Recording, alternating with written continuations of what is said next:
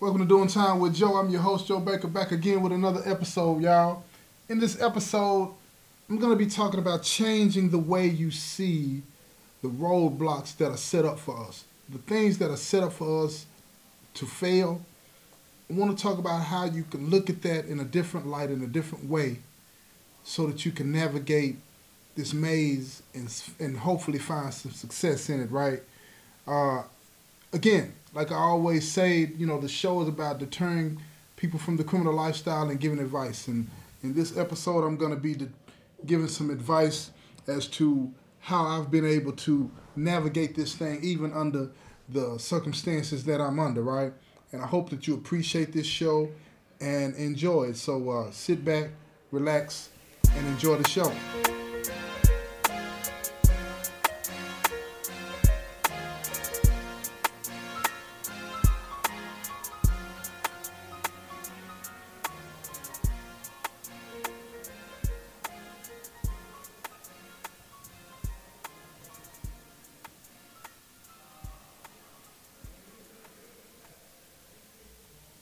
Check it out, y'all. Like I said in the intro, right? I want to talk about, you know, changing the way that you see the roadblocks that are set up for us. We all know what they are, right? But before I get to that aspect of changing the way you see it, let me ask another question.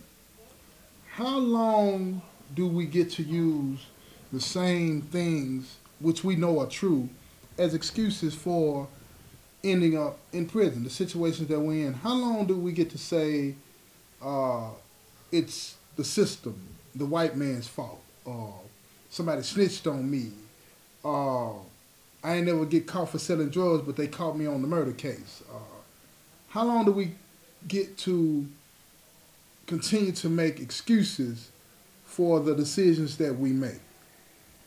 I say it's time for us let me put it like this: if you're if you're a juvenile, you're not fully aware of what's going on, and you're not fully aware of how the system is set up, and you uh, decide to do something based off of the limited uh, knowledge that you have, I think that you should you should. Uh, I'm not gonna say get a pass, but I don't think that you should be held to the same standard as an adult that has those opportunities to understand. Uh, because more than likely you're being used or manipulated by somebody or that you think you know everything, which you don't. Uh, but if you're an adult and you've been involved in something, um, a criminal activity more than once, let's say you've been to prison or jail more than once, and you've come into the knowledge or understanding of, you know, the way the system is set up for you to fail if you've done that and you've been told by somebody, even if you didn't get the full details right, if it was exposed to you how the system is set up for you to fail and you continue to participate in it, then why should you be allowed to use that as an excuse? Why should you be allowed to continue to use that as an excuse the second, third, and fourth time that you get locked up? I don't think you should. I don't think you should and and I'm I'm saying that because when you become an adult, and let me let me back up a little bit. Let me back up a little bit. A lot of situations, man. You know, you got people that uh, are not really aware of a lot of the things that are going on. They may not have the uh, knowledge, wisdom, and understanding to really fully understand what's going on. So, holding them to that same level, even if they are an adult. That seems to be unfair too. So I'm to give a little leeway on that one too, right? But at the end of the day, I'm talking about adults that fully get it or are capable of getting it, but choose not to. You read on a decent level. You have enough knowledge, wisdom, and understanding to navigate the criminal world. So, uh, barring some mental problem that you may have, whether you're aware of it or not, I say that uh, you should not uh, be allowed to continue to use the things that the system has set up for you to fail as an excuse to continue to commit criminal acts. Because you can go to school, you can get educated and learn these things uh, when you get out of prison that first time, or you can learn these things while you're in prison. It's a lot of knowledge in here. Uh, it's a lot of opportunity for you to learn what's going on uh, in the criminal world. And at the end of the day, I think that you know the opportunity for you is there like it is for everybody else. Now, let me talk about uh, changing the way that you uh, see these roadblocks so that you can better navigate them in a way that's beneficial to you. Being in prison, man, you got to deal with the bare minimum of everything. You don't have an opportunity to uh, be fully engaged in what goes on out there. You don't have the access uh, that people out there have, so you have to make do with what you have. And sometimes, like I say, that's the bare minimum. And most in most cases, it's so it's so limiting that uh, you just won't be able to do a lot of the things that people in the free world are able to do. It's just that it's just that simple. So what I've come to understand about that is uh, the same way that uh, trauma happens to you, and something happens, a trigger happens to uh, remind you or take you back to that trauma. What if you now follow me here, y'all? What if you um, started to see that trauma as well, those roadblocks rather. What if you started to see those roadblocks as triggers? What if you saw those roadblocks as triggers? Because when you are triggered by something, you become aware and alert of something happening, right? So if you're triggered by something, you become aware. So when you're involved in some kind of activity, if you go to the bank and you try to get a loan and you're denied that loan or you're not or you're denied that job because you are a convicted felon, no credit history, uh, no uh, stable employment to the extent that, that can qualify you for the type of loan that you're trying to get. And you say, well, the only reason they won't give me this loan is because I'm a convicted felon. And you find yourself trying to rationalize and, and, and concluding that it's unfair to treat you that way. Why don't you re narrate that whole situation, that whole circumstance, and say, instead of me getting upset about me not being able to get this loan or this job, let me go do the things that I need to do that will qualify me to be able to get this loan or this job. Don't use that as an excuse to say, I'm going back to the streets. In the same way that you put the effort forth to nurture a connection in the streets if you're going to sell drugs. You, you seek out the plug the person that has the dope. You establish a clientele, the people that are going to use the dope and buy it from you on a regular basis. And then you take off. And you get bigger and bigger and bigger. And it takes work. What do I mean when I say it takes work for those that are not familiar with the criminal lifestyle? Well, you got to keep up with the amount of money you're making versus the money that you got to spend to re up it's all about supply and demand. Are you getting the dope that everybody's going to want that's good?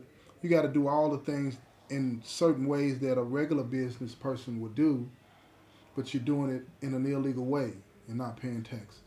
It takes a lot of effort. It takes a lot of effort. Use that same effort when it comes to changing the way you see the roadblocks let those roadblocks become somewhat of a maze to you that you consciously are aware of and make the intentional effort to navigate so that you can find success no matter what they are, no matter who it is. Because as long as you continue to try to use those things that we know as roadblocks, lack of opportunity, lack of education, uh, because you're not the right race, because you're not the right sex, according to some people anyway, to be able to get this or benefit from that. Instead of using those as excuses or uh, rationalize those to the point to where you say, I'm going back to the street, uh, let that become fuel that energizes you and motivates you and inspires you to keep pushing. Because if you leave that door open to this lifestyle, the criminal lifestyle, then you may as well just tell them when it comes time you get to get released from prison that you're not going, that you don't want to go. And hopefully they'll get you some help. But if you go back with that mindset that I'm going to try, but if it don't work out, I'm going back to the streets, you're going to fail. I guarantee it. You're going to fail.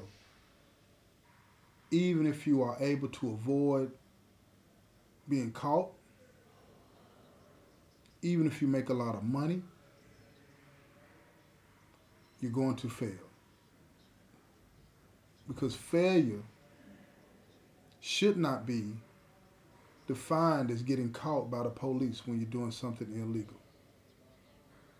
Failure, to me, is defined as doing something that's causing harm and no beneficial lesson is being learned from it. If I'm playing chess, if I'm playing somebody in chess and I lose that game, I'm learning, right? Something that's beneficial, practicing, help keeping the brain sharp.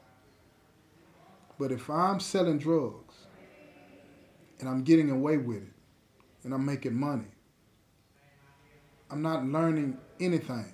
I'm hurting people. I'm manipulating people. That's what I'm learning. The wrong things. And in that, that is failure.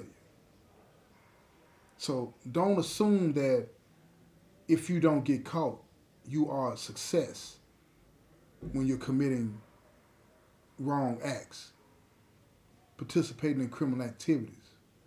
You are still a failure at life because you're disappointing those people that love you and that may depend on you. You're disappointing the community that you're a part of. You're disappointing society overall. And if you are a believer, you are not doing what God intends you to be doing because you're bringing harm to others that He created, all out of your selfish gain. And that is a failure. That is a failure. So when you start to navigate this thing, trying to say that this reason or that reason is why I'm feeling discouraged and maybe considering going back to the criminal lifestyle, pause, man. Take a pause and tell yourself that, yeah, it's hard.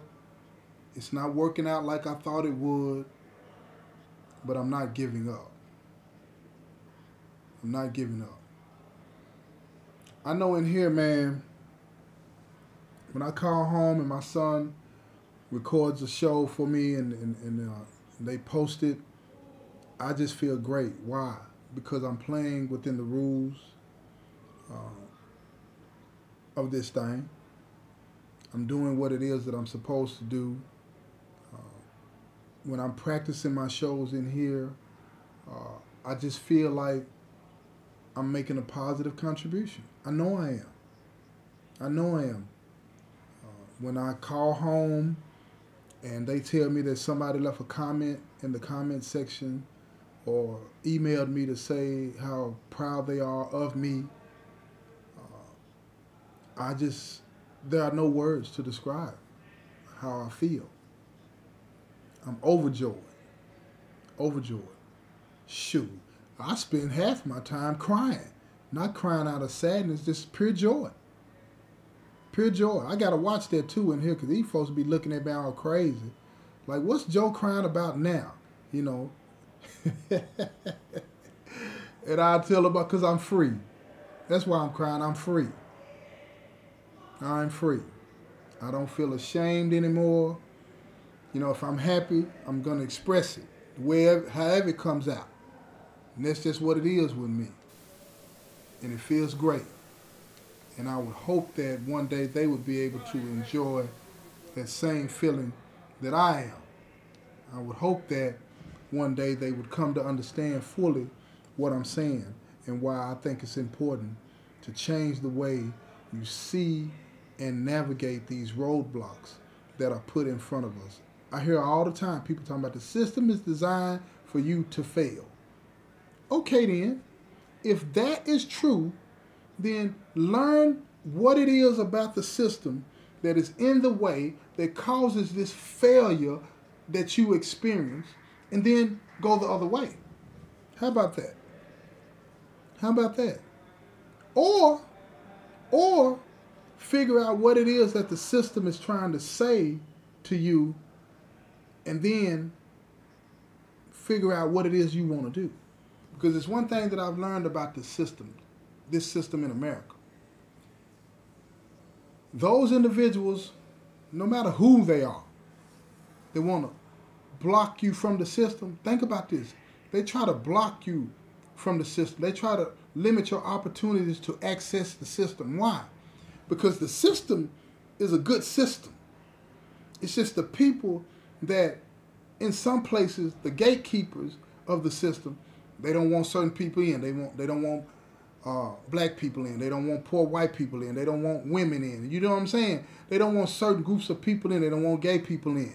They don't want certain people to be able to access and participate fully in the system. So it's not the system, it's the access to it.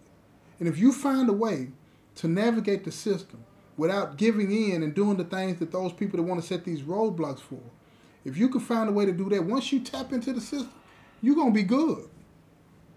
You're going to be good. You just got to stop taking the bait.